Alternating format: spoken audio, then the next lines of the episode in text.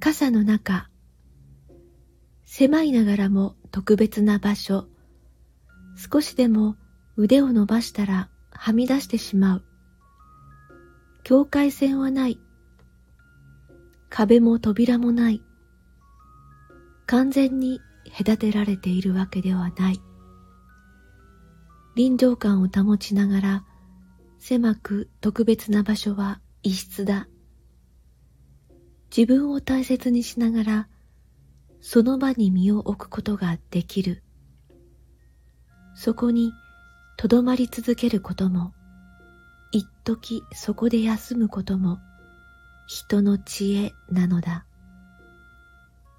雨の日の傘の中、家屋の軒先、照りつける夏の木陰、何気ない暮らしの中にシンボリックな現象を見ることができる。